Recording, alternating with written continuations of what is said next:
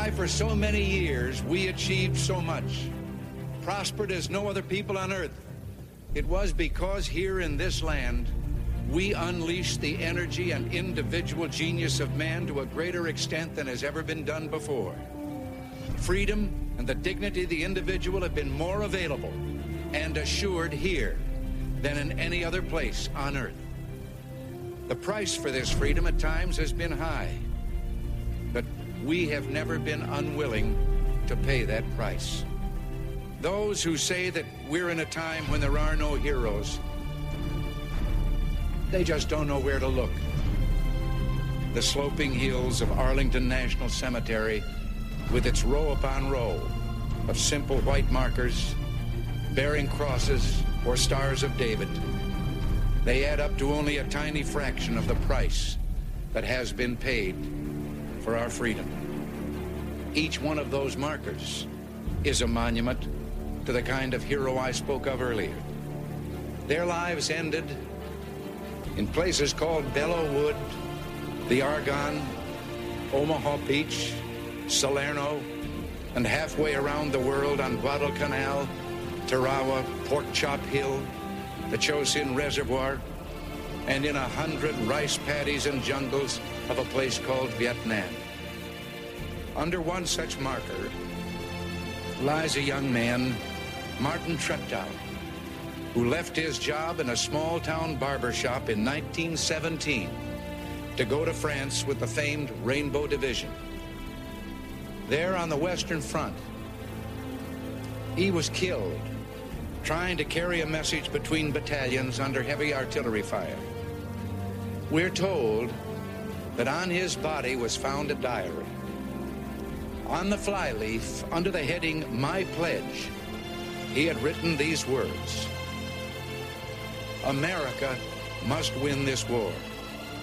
Therefore, I will work, I will save, I will sacrifice, I will endure. I will fight cheerfully and do my utmost as if the issue of the whole struggle depended on me alone. We must realize that no arsenal or no weapon in the arsenals of the world is so formidable as the will and moral courage of free men and women. It is a weapon our adversaries in today's world do not have. It is a weapon that we as Americans do have. Let that be understood by those who practice terrorism and prey upon their neighbors. As for the enemies of freedom, those who are potential adversaries, they will be reminded that peace is the highest aspiration of the American people. We will negotiate for it, sacrifice for it. We will not surrender for it now or ever. We are Americans.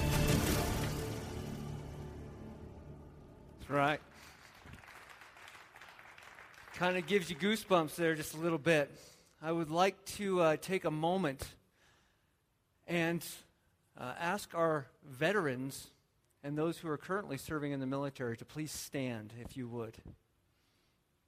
Let's say thank you. Yeah. And now I'd also like to have you continue standing and have your families stand that, uh, that have also uh, had to, you know, uh, you go off to war, they have to take care of things at home. So if you're a family member, please stand as well. You can be seated, and I say thank you. You'll see inside your bulletin there's a thing called Gospel to the Core.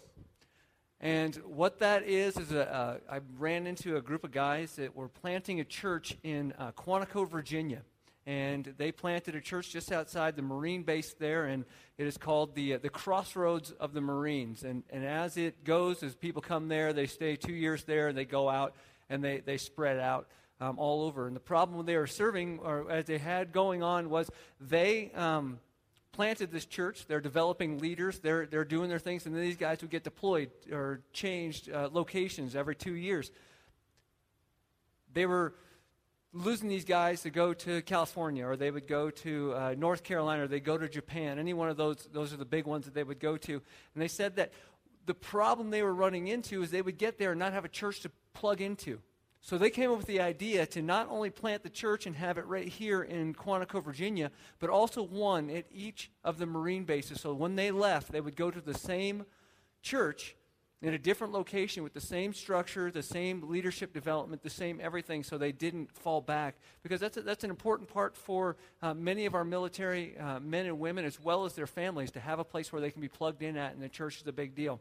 Um, I put it on there uh, inside your bulletins for you to pray for it. If you see anything in there that you'd like to, you know, uh, pray about or anything that, that, catches your eye, please make sure to uh, to let me know. I'm, I'm not saying we're going to do something big as a huge church to, to do something uh, in that area, but I wanted you guys to be aware of that because I think it's a great program that they've put together there. A um, couple other things that are in your bulletin there that I want to let you know about too. Um, our women's fall escape is this Saturday. It's hard to believe when we started planning that we said, oh, November 16th, that's a ways off. It's not. It's what happened to 2013. It's we're only two weeks away, two and a half weeks away from Thanksgiving. I mean, it's it's uh, it's moving here, and I'm not sure what the deal is, but I, I don't like it. I like things to go a little bit slower. Um, but I guess one of the good things is is that hopefully on Wednesday uh, we'll have our certificate of occupancy set up for our for the hub over um, for our move to, to, be able to take place in a couple of weeks. Next week will be our last week of setting up and tearing down in here for the setup team. Yes, hey, praise God for that. Um, then the following week, we're going to be in here, but we're actually going to sit around the, uh, the tables, uh, the, the, the, cafeteria tables, and we're going to share in a Thanksgiving communion.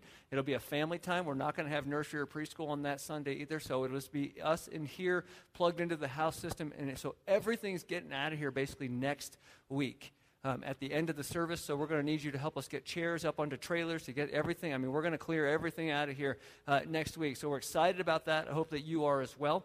Um, there are plenty of other things going on in the bulletin. And I want you to take a look at that for me if you would when you get a chance.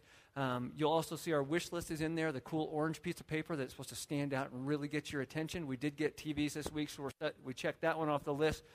We have a couple other things we still need to get um, in order to get started over there, so please take a look at that if you would. Um, now to, uh, sorry, I got to get my name tag. It fell off. But the, uh, the next thing that we're going to be uh, taking a look at is, well, the Bible, because that's what we're really kind of here for, not for announcements and all the fun stuff I just did. Um, the, uh, if you've been with us, we've been going through the Gospels. We've been going through the Gospels in a chronological order, and we are now into week eight of this look at the Gospels. And as we've been going through it, we've looked at the very beginning We've looked at Jesus being in the beginning, and we've gone through uh, the birth, we've gone through his baptism, we've gone through him doing his first family and friends miracle, as we talked about it last week, and we talked about Jesus turning water into wine. Well, today, um, today we're actually going to talk about a little turn that he makes and goes into uh, goes into celebrate the Passover up in Jerusalem. And as we talk about Veterans Day today, and as we look and, and we honor our, our soldiers, I guess the first question I have is why? Why do veterans, why do soldiers, why do people enlist in order to put their lives on the line for their country? Why did they go out of their way to do it? Why back in, in World War I and World War II did guys actually lie about their ages so they could get into the military? They wanted to be older so they can enlist and they can go fight for their country. Why did they do that? What was the point? I mean, that's kind of our whole idea, even with the, Gospels that we're doing. What's the point? There's got to be a point to it all, or there wouldn't be much to it. There wouldn't be any real reason to, to chase after it. What's the point? Why do they do it? And, and I think, correct me if I'm wrong, I mean, I don't think the military benefits are that good that, that that's the reason why you do it. I don't think that, uh, that getting to travel across the world is, is exactly the way that you choose to do it on a, on a ship or in a plane in the back of a cargo you know, holder kind of thing. That wasn't it. I think what it is is there's a passion. There's a passion for our country. There's a love for our country, and that's what it's about.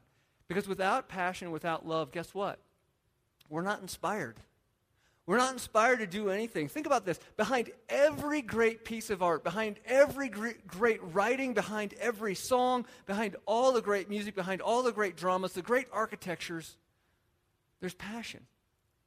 And that's what gets the blood flowing, and that is what moves us. Because nothing great in life, I think, is ever accomplished without passion. I can't think of much. Nothing's ever sustained in life when we're just going through the motions. Nothing nothing really moves forward without that passion. Passion energizes our life, it makes the impossible possible. It's when somebody says something that you can't do it, you have a passion to tell them, you know what, you're wrong, and you show them that you can do it. Passion is what gets us out of the bed in the morning and says, you know what, I'm going to do something with my life today. Now, let me ask you a question. How many of you got up this morning and the first thing you said was, I need my coffee? Raise your hand. It's okay. You can, you can do that. It's okay. If you didn't say that, you probably had some sort of energy drink. Do you realize what the purpose of coffee and energy drinks are? They're to get you going, right? I mean, isn't that, it's just because we live lives that, I hate to say it, are kind of passionless. They're, they're without passion, and we use coffee to amp up our passion. I'm not a coffee drinker. I, I don't particularly like coffee. I think it tastes like hot, dirty water. But, um, you know, and, and, you know, people who pour nothing but, you know, cream and sugar and that stuff in there, it's not really coffee anymore, is it? But the, uh, I, I, don't understand why people do it. I drink iced tea. Iced tea actually has more caffeine in it than coffee does. And I, I drink that. And I got on uh, and looked, and I was checking things out. Do you realize there are 65 different brands of energy drink?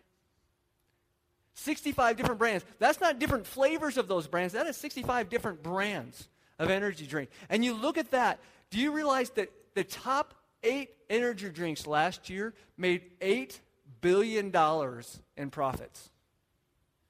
$8 billion in profits. Think about that for just a second. Why does America need to spend $8 billion on energy drinks? As you guys sit there drinking your coffee. Why, why do we need that? It's because we need something to keep us going. We need something to kind of get those things. We forget that passion is what mobilizes armies into action. Passion is what takes people, the explorers, if you want to go to the whole Star Trek realm, into the realm of the unknown. Boldly go where no man has ever gone before. It's passion. It's a passion for those things. Why do Olympic athletes put themselves through all the strain and all the pressure and all of the, the trainings that take place to go from being just a good athlete to a great athlete to an Olympic gold medalist? It's passion. It's passion that keeps you going. The thing is, it's the same thing in the church. Jonathan Edwards, who's a theologian back in the, in the 1700s, he wrote a book called Religious Affections. This is what he put. He put, The nature of human beings is to be inactive unless influenced by some affection, some passion, some love or hatred, desire, hopes, fear, etc. These affections are what spring us into action. The things that set us moving in our lives, that move us to engage in activity. When we look at the world, we see people are exceedingly busy. This is written in the 1700s. It's their affections that keep them busy. If we were to take away their affections, the world would be motionless and dead. There would be no such thing as activity. It's the affection we call covetousness that moves a person to seek worldly profits. It's the affection we call ambition that moves a person to tr- truly pursue worldly glory. It's the affection we call lust that moves a person to pursue sensual delights. Just as worldly affections are the spring of worldly actions, so the religious affections are the spring of religious actions. The Holy Scriptures clearly see religion as a result of affections, namely the affections of fear of God, hope, love, hatred of evil, desire, joy, sorrow, gratitude, compassion, and zeal. I believe that no one is ever changed, either by doctrine, by hearing the word, or by preaching or teaching, unless the affections are moved by these things. In a word, there's never any great achievement by the things of religion without a heart deeply affected by those very things.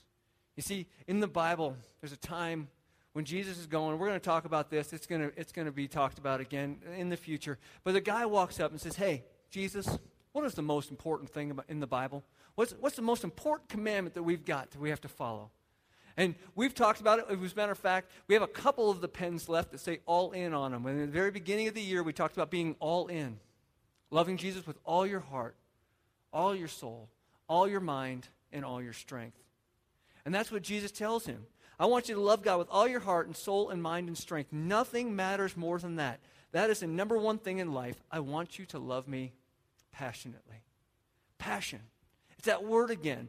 All, all, all. As a matter of fact, the message version says it this way in Mark chapter 12, verse 30. Jesus said, Love the Lord with all your passion and prayer and intelligence and energy.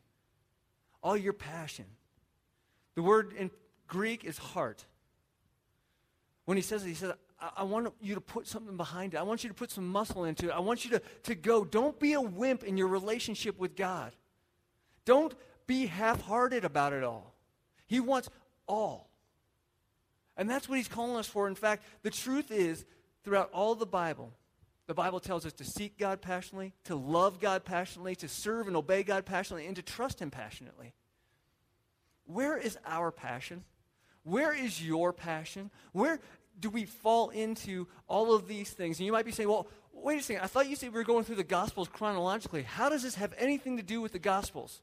And I want to tell you, it has everything to do with the Gospels. And today we're going to pick up, if you have your Bibles, open up the book of John, chapter 2. Now, we stopped last week in verse 11. We're actually going to pick up in verse 13 today in John chapter 2. And as we do that, um, as you're opening up to that, let's pray together. Father, we are thankful for who you are. We're thankful that you have made us passionate creatures. God, help us to point our passions in the right direction. Pray it all in your name. Amen. John chapter 2, picking up in verse 13. Right after his friends and family miracle, Jesus goes off to Capernaum and they spend a couple of days there, and then they go up into the temple to celebrate Passover. This is what it says starting in verse 13. When it was almost time for the Jewish Passover, Jesus went up to Jerusalem. In the temple courts, he found people sell- selling cattle, sheep, doves, and others sitting at tables exchanging money. So he made a whip out of cords, and he drove them all out from the temple courts, both sheep and cattle. He scattered the coins of the money changers, and he overturned the tables. To those he said, to those who sold doves, he said, Get these out of here. Stop turning my fa- father's house into a market. His disciples remember that it is written, and this is written in Psalm 69 9, Zeal for your house will consume me. The Jews then responded to him, What sign can you show us to prove your authority to do all of this? And Jesus answered them, Destroy this temple, and I will raise it again in three days. Then he replied, or they replied, It takes 46 years to build this temple, and you're going to raise it again in three days? But the temple that he had spoken of was his body. And after he was raised from the dead, his disciples recalled what he had said. Then they believed the scriptures and the word that Jesus had spoken. Now, while he was in Jerusalem in the Passover festival, many people saw the signs he was performing and believed in his name. But Jesus would not entrust himself, for he knew all people. He did not need any testimony about mankind, for he knew what was in each person. See, this passage, as we read it, there is so much in it. I mean, it is one that we could probably spend weeks and weeks and weeks on.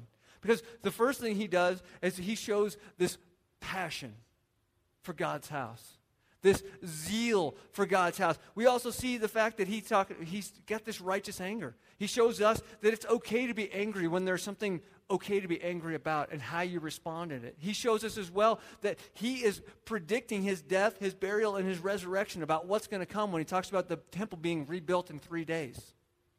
He talks about um, all these people that he was showing signs and miracles to that were believing in his name, yet he still wouldn't trust himself because he knew what was in people. We also see the Pharisees questioning him, which we will see many, many times over the next weeks and months as we go chronologically through this. But the thing I want to focus on really today and even into next week is this. It's found in verse 17 when it says, His disciples remember that it is written, Zeal for your house will consume me. I want you to see also the NLT version It says, Passion for God's house will consume me. The zeal of thine house hath eaten me up. That might be the only time you hear me quote KJV ever. But the fact that it is eating him up inside, that passion for God's house. Let me ask you a question. When was the last time that you said the passion for God's house ate you up inside? The passion and zeal, it consumed you so much so that you were all in. Let's just be honest. It's half of you guys didn't want to come to church today. The other half, you're thinking about it now. Going, maybe I didn't want to come to church today. I'm thinking it. And I'm supposed to be here. We get in this, this role of, oh, it's Sunday. I have to do this. I have to do that. I have to get up. I have to have my coffee so I don't fall asleep during that time of that I have to do this. Some of you are here because husbands and wives dragged you here. Some of you are here because moms and dads said you had to be here. Some of you, you're just here. I mean, all honesty, what are you here for? And I think even when Jesus went into this temple and he started turning over tables and he started whipping, the, you know, people and whipping the sheep and get, get out of here, throwing money all over the place, and everybody's all upset with him. I think he said, You guys are here for the wrong reason. You're here for your own profit, and that is not what it's about. How many of us go to church for our own profit? Now, we're not a huge church, obviously, but I know a lot of large churches that people will specifically put themselves as members in those churches so they can get business contacts so they can have some sort of social networking in, in a way like that. That, I think, is exactly what Jesus is talking about. You don't go to church, you don't have a consuming desire for church for yourself. You do it for God. And do we do that? Maybe you come here because the activities and the entertainment is good because you know I'm going to say something that I'm going to regret, and that's funny to watch. You know, those are the kind of things. Maybe why you come. But that's, that's not it. You know, I've talked to so many different people. And when they come, I get to ask them, hey, you know, what was it that brought you to Paragon? What was it, what's something that, that you'd like to see or, or have seen? And sometimes I get answers like, well, as long as the music isn't too loud. And I'm like, wait a second, uh, don't you want a church that's theologically sound first? I mean, the music being loud, that, that might be an issue, but shouldn't that be a little further down the list than number one, the first thing you tell me? We'll come here as long as the music's not too loud.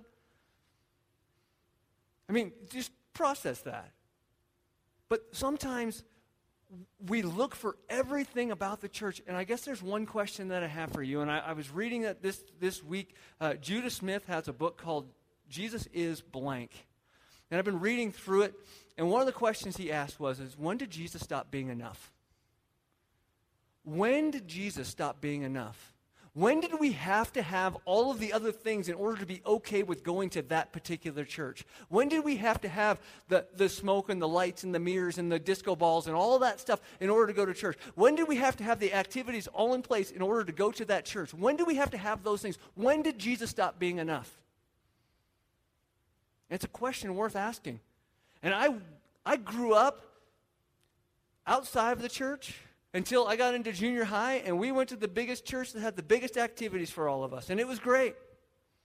I had all kinds of fun. And I got to invite my friends to all that kinds of fun. And I understand that principle of ministry of trying to draw the crowd to bring them to the core. I understand that. That is a purpose driven model, is what you'd call it. And you want to do that. But too often we stay up here at the activity and we forget we have to actually get it down and get people discipled and developed into this and have them grow that passion for God's house inside them that they say, you know what, I want to invest. See, we should have this passion that's bubbling up inside of us. We need to be a light to the world, and that light needs to be shining off us. And guess what? We're going to talk about Matthew 5 in the not too distant future.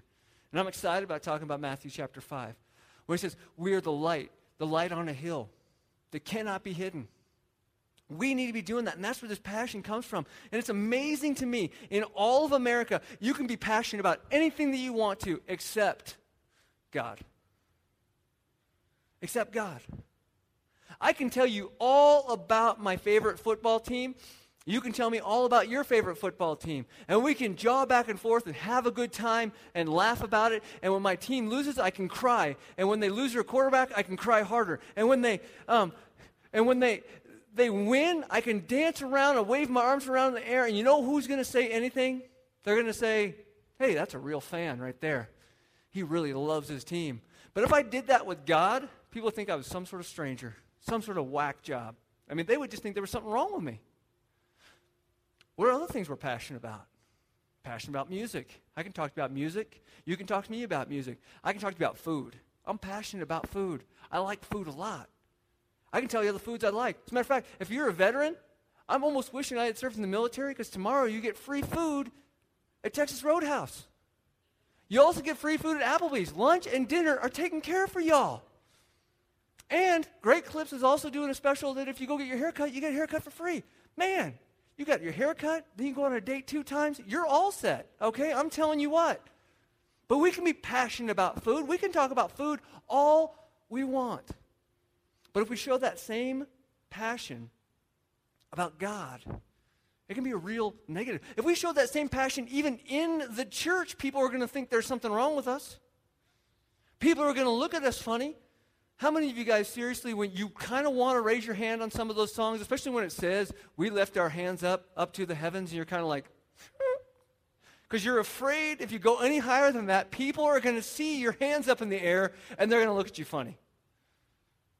Occasionally, yeah, you know what that sound is? That's clapping. Some of you attempt to do it, some of you not in rhythm, but that's okay. It's all right. It's okay to show a little bit of passion, a little bit of excitement, a little bit of getting into this whole thing we call God and excited about what He has done for us. In return, we get to do back for Him. We get to say thank you. How often do we get twisted and forget about what God really has done? We put on this fake outer thing, but on the inside, we're really just dead, passionless. Romans 12 9 through 11, I'm reading out the NLT here, it says, Don't just pretend to love others.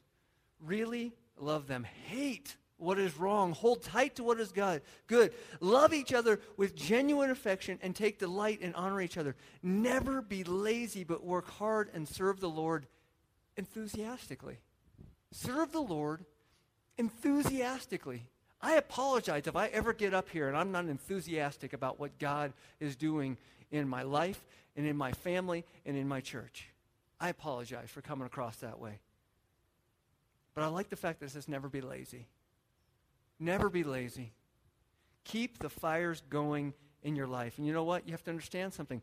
That means it takes action, it takes motion, it takes you doing something, it takes discipline, it takes a choice. Because if he says never be lazy, it means we can actually choose to be lazy if we want to. We can choose to sit back and let everybody else do everything else. Never be lazy. Be passionate. And some people say, well, you know what? I'm kind of, a, I'm kind of an introvert. I've met lots of passionate introverts.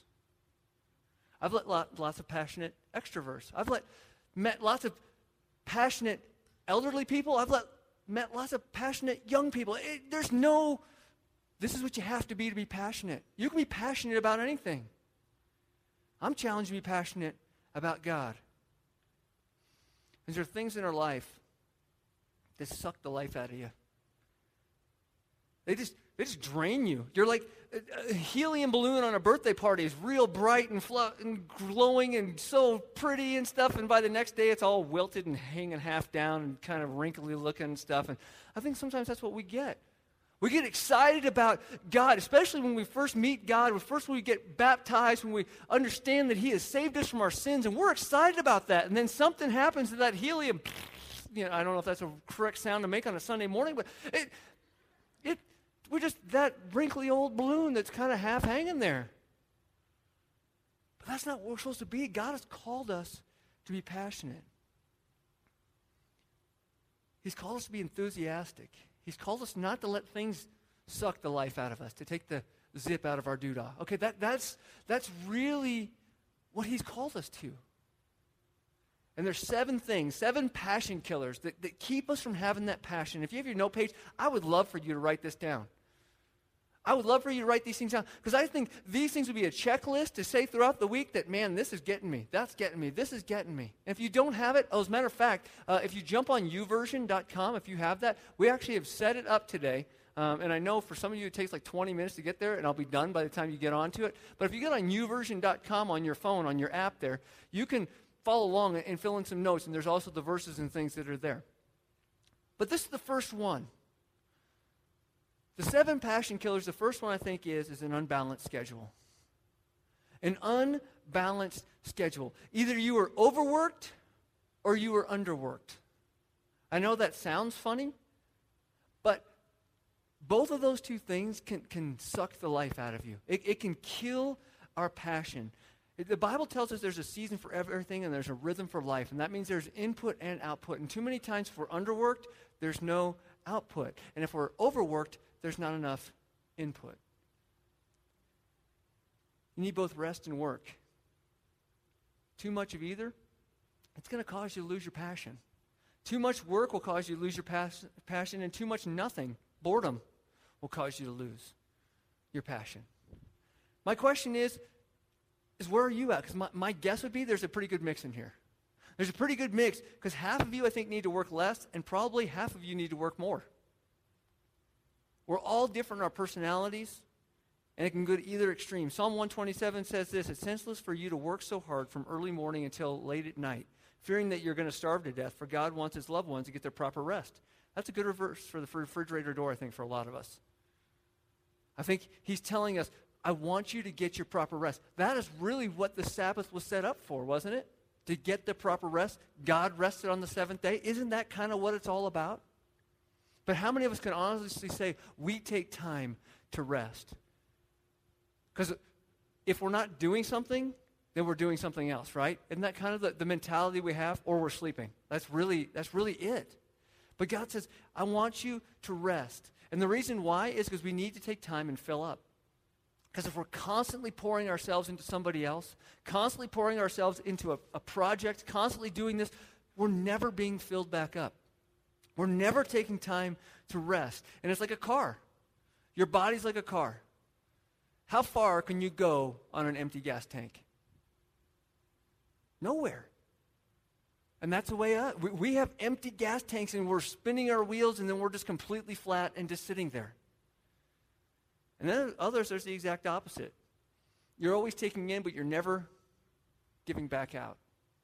You're always taking in, you're, you're reading books, or you're watching videos, you're going to conferences, or you're going to church constantly. You're taking all of this information in, but you're never taking it and giving it back out. And you're getting fatter and fatter and fatter to the point where you're never going to be able to be able to move even if you want to.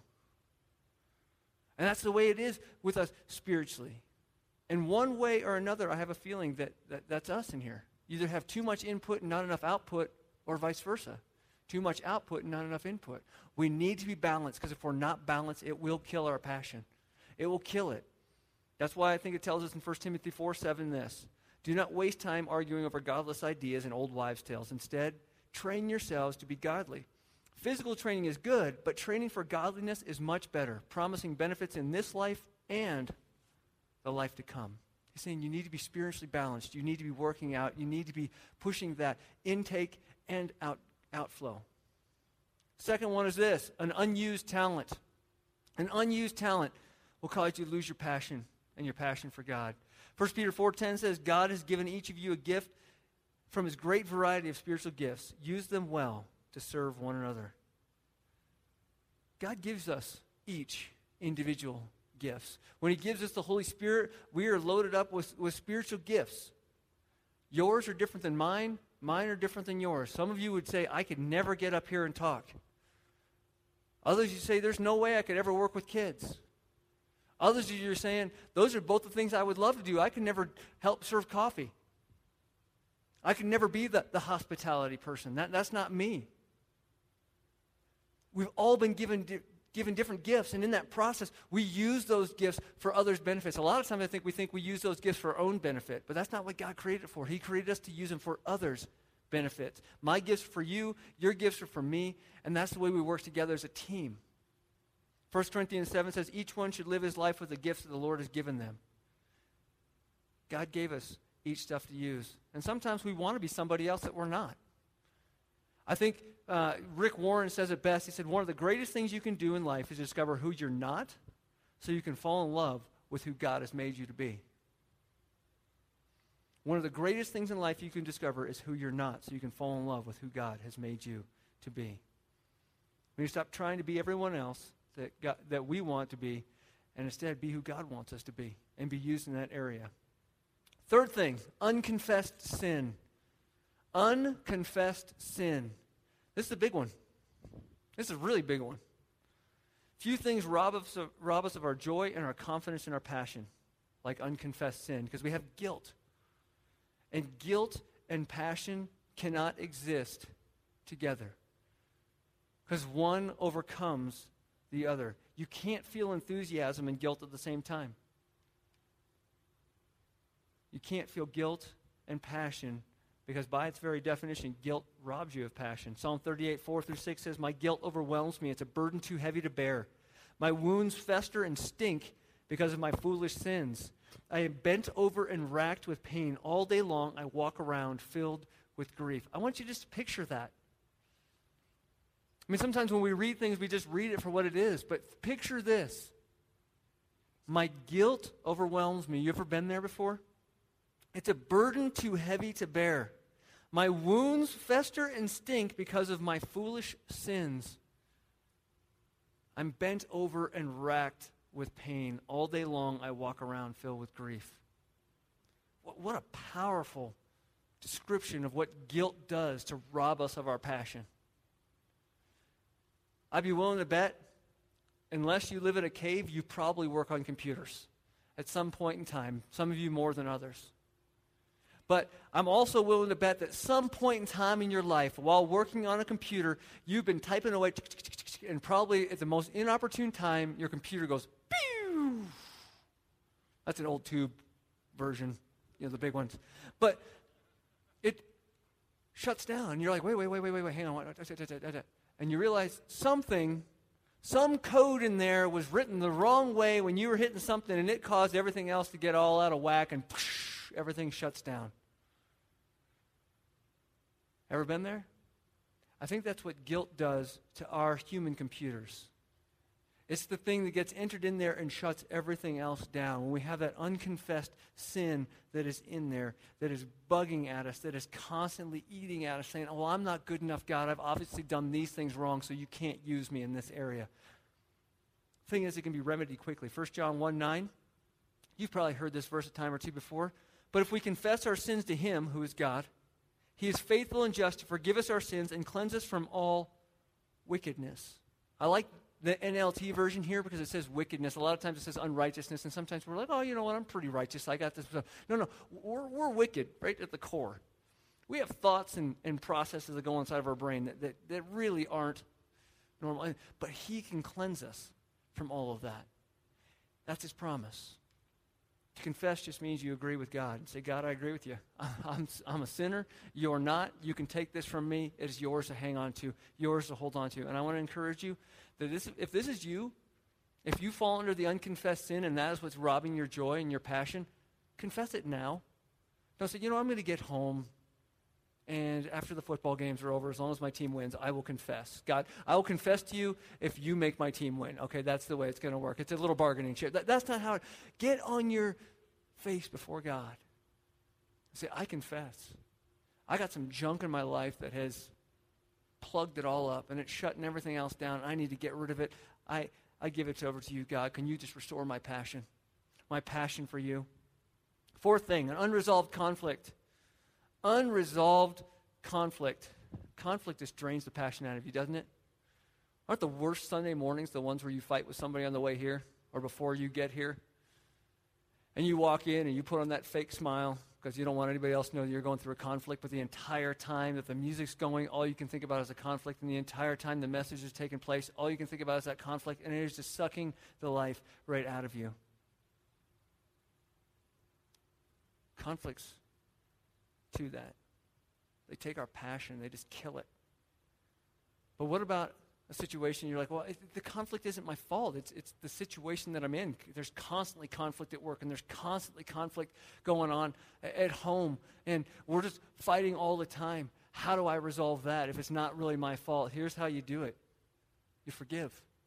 And I know that doesn't sound easy, but you have to forgive because, see, there's, there's really three emotions really even fall underneath, under the word conflict that are the ones that really take it. And it's these three resentment, jealousy, and prolonged anger.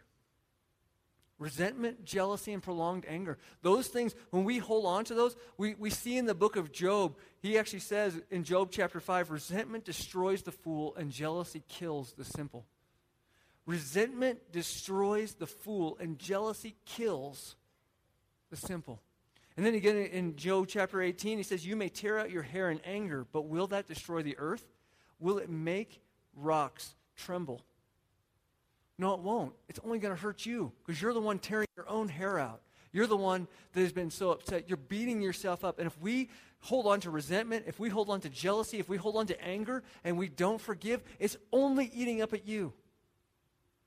I mean, who's the one that suffers the most when you are angry with somebody? When you resent somebody, when you have jealousy towards somebody, if somebody's hurt you and you're like, I'm going to show them, who's it really showing? It's us. We're the ones that get beat up over it. We're the ones. Half the time, they don't even know. And the other half the time, they probably don't care. But it's us beating up on ourselves. If you want to restore your heart, if you want to restore your life, we have to, we have to forgive and get past that. Put it, you might be thinking, well, that's just getting them off the hook. No, it's getting you off the hook. It's putting them on God's hook. Let God deal with it. Let Him take care of those problems. He can handle the situation. Give it to Him. So forgive and let go. That's how you resolve the conflict in your heart. And that's how you can start building passion again. Fifth thing, an unsupported lifestyle. An unsupported lifestyle. And the reason why I say that is too many of us, I think, hang out with people who don't have the same faith that we do. That, that we don't have the people who are constantly right there next to us, helping us when we fall. As a matter of fact, Ecclesiastes, it, it, talks about it in verses 4, or chapter 4, verses 9 and 10. It says, Two are better than one, because if one falls down, his friend can help him. But pity the fool who falls and has no one to help him up. How many times are we unsupported when we fall down that there's nobody there to help us up? And that just, once again, takes the life out of us. I am so excited to finally get this move taken care of and the move complete because I'm looking forward to getting back into connection groups. Getting our home Bible studies together, getting the things together during the week, getting things where people are able to connect. Because when we're not connecting with other people and we're out there walking by ourselves, we're in big trouble. We're in big trouble. It's kind of like um, there's a, a, joke I heard the other day that I thought was pretty funny. As a little old lady who goes out, um, anytime she goes out in the woods with somebody else, she always carries a 22.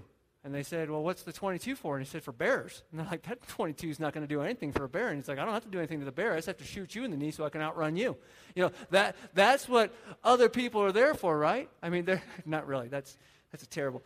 Um, but, but, but we do need other people we do need other people in our lives to help strengthen us, to help bring us along, and us bring others along. Uh, I've said it before. Who's your Paul? Who's the one that's pouring into you? And who's your Timothy? Who are you pouring yourself into? That input output thing is right here. The book of Hebrews tells us this let us think of ways to motivate one another to acts of love and good works. And let us not neglect our meeting together, as some people do, but to encourage one another, especially now that the day of his return is drawing near. We need each other. Sixth, an unclear purpose. An unclear purpose. When you forget the purpose of your life, and really this probably should have been number one. When you forget the purpose of your life, it's going to kill your passion for your life and for God. I mean, think about it. I've told the kids this. We're talking about on, on Wednesday nights the whole idea uh, with youth we've been doing the, path principle. It's a principle put together by Andy Stanley, but it's just a well dubbed principle that everybody knows. Your destination is determined not by your intentions, but by your actual direction. The way you're going in life is going to determine your destination, not where you want to go in life, but actually where you're going. I said, you know, if I want to go to California and I get on I 40 and I drive east, I'm not going to get there. As badly as I want to go to California, it's not going to happen because I'm going the wrong way. Your intention doesn't determine your destination, your actual direction does. And as we've talked about that, this is it. If you have no passion in your life, what are you getting out of bed for in the morning? Are you getting out of bed to sit in a cubicle? What is your passion? Passion drives purpose, and purpose drives activity. It's, it's all works together. It's not, without it, it's motion with, without meaning going along and going through the motions. I, I, don't, I don't ever want to get stuck going through the motions. I don't, I don't want to be the same person today as I was yesterday. I want to be moving forward. And I definitely don't want to be the same person today as I was this time last year. But how many of us can say we can look back over the last year and we haven't seen much change, if any at all? That should not be our goal. Our goal is to move forward. Our goal is to become more like Christ. Will we ever be perfect? No, we won't ever be perfect until the day that God makes us perfect and the day we die and he, He's right there. But we're constantly growing to be more like Him. They go hand in hand. The seventh one, the final one, is an undernourished spirit. An undernourished spirit. I don't know how many of you guys take time to read your Bible. I don't know how many of you guys take time to have private worship just between you and God. I don't know how many of you guys take time to, to have a family worship or worship with somebody else and be able to read together and, and discuss together. And once again, go, even going back to that accountability of having somebody there that's with you. I don't know how many of you do that, but I'll tell you, when I miss it, when I take a break, when I am too lazy, and I use other excuses, I can tell in my own personal life. Maybe you can too. It's a time when I feel like I'm more tense. I'm a little bit more angry. I'm a little bit more on edge. I'm a little bit, well, more susceptible to, to doing stupid things. An undernourished spirit. We need to be with God every day because if you're imbalanced in that, you're going to lose your passion. And, and you look at each one of these seven, all seven of these, where do you fall in that? What has taken your passion away from you? What has, has knocked you down? And how do you do it? How do you plug into God? How do you have this living, vital, daily relationship with God? How, how do you do it? And I want to tell you the starting point, the very starting point of it all, is understand how passionate God is for you. That's where it starts at when you understand how much He really loved you, and you want proof of how much He loves you, we just got to turn and look at the cross. And I'm telling you, it's going to be a fun December when we get over in that other building, and, and we're going to be able to, uh, as a matter of fact, if you've seen there, we're going to do three services. We're going to have one on Saturday night, two on Sunday morning. You can read about there in your bullet if you have questions for me. I'd love to talk to you about it. But we're going to do that. And what we're going to do to start off, to go through December, is we're going to break down John 3.16 because that's next, actually just happens to be next in our, um, in our chronology as we go through. Jesus talks to Nicodemus and the answer that he gives. And we're going to do that for the entire month of December and how important Christmas is for that very reason that God so loved the world, that God so loved you and God so loved me that he gave his one and only Son so that we wouldn't perish, so that we wouldn't die without him. That is the passion we need to understand that he has for us, that he so much loved us that he'd give his Son for us. That he'd not just, you know, come down here and live not just come down here and be part of us, because that was probably a pretty big sacrifice in itself. You're stepping out of heaven and coming to earth. I, am pretty sure that's a pretty big downgrade. You're walking on streets of gold, now you're walking on dirt. You know, that's the, that's the, the thing he gave up. But that wasn't the only thing he gave up for us. He gave up his life for us. That is passion. He loves us. And how often, how often do we forget that? And put that, that God is just a piece of our puzzle, just a piece of our, our pie, our, our, our, whole life pie here, and He gets a sliver of over here, and the rest of it is, is, is TV and work and sports and whatever it might be. And he, he should be the entire pie, and everything else falls in under Him. But we forget that. And we become less and less passionate. And the sad thing is, I think, I think God's not happy about that. Actually, as a matter of fact, I know he's not happy about that. Because he tells us in the book of Revelations, chapter 3, eh, when he's talking, he's talking to churches. And he's talking to, to these churches that have, that have gone kind of wishy washy. And he talks to them and he says, you know what? Don't be lukewarm. Don't be half hearted. Either be hot, be passionate, or be cold. Leave me alone. Don't be in between. Don't be like that. Because lukewarmness makes him sick to his stomach. C.S. Lewis said it like this The only thing that Christianity cannot be is moderately important. The only thing your relationship with God cannot be is moderately important. It needs to be all or it needs to be nothing. It either needs you come and you get excited and you invest and you have that zeal for his church and a zeal for his life and a passion for that that you're investing in it, that you're giving towards it, that you're putting your life into it or don't. I think that's where he's at. I think that's what he is saying. And if you say, well, then I won't. You said, don't. I'm not going to. And that is a choice that you get to make, but I don't believe that going home and living a self centered life is going to do anything for you. I think when we're living for things that are outside of us, it changes our lives and it grows us. So, how is your passion for God? How is your passion for God? Because right now, I'd be, I'd be wondering where in that checklist that you can check things off and say, yep, that's sucking the, sucking the life right out of me. How do we make it stop? How do we get our lives back where God is number one and God is the most exciting thing in our life and God is the thing that we are living for, not for the next temporary thing that we know is eventually going to fall apart, but we have to have it right now anyway. When is it going to be that we're living for the God who is eternal? When is that going to change in our life? That is my question for you this morning. Let's pray together. Father, we are thankful for who you are. We are thankful that you love us. We are thankful that you cared enough for us, that you had enough passion for us, that you sent your one and only Son. And God, while he was here, he had passion for you and he had passion for your house. Not to see it turned into some den of thieves. Not to see it turned into something that was a marketplace where people were being taken advantage of so they could worship you. But God, instead, it was a place where is where we're able to lift up our hands and praise you and not worry about anything else, but, but praising you for your love and passion for us. God, help us to return the passion into our lives. The passion that says, Yes, I'm a follower of Christ. The passion that says, I will not sit idly by and wait and waste time. Because we all know that killing time is basically suicide. Because time is all we have and it's not as long as we think it is. God, I pray you have spoken to us today because I know you've spoken to me throughout this week. And that I can get that checklist right.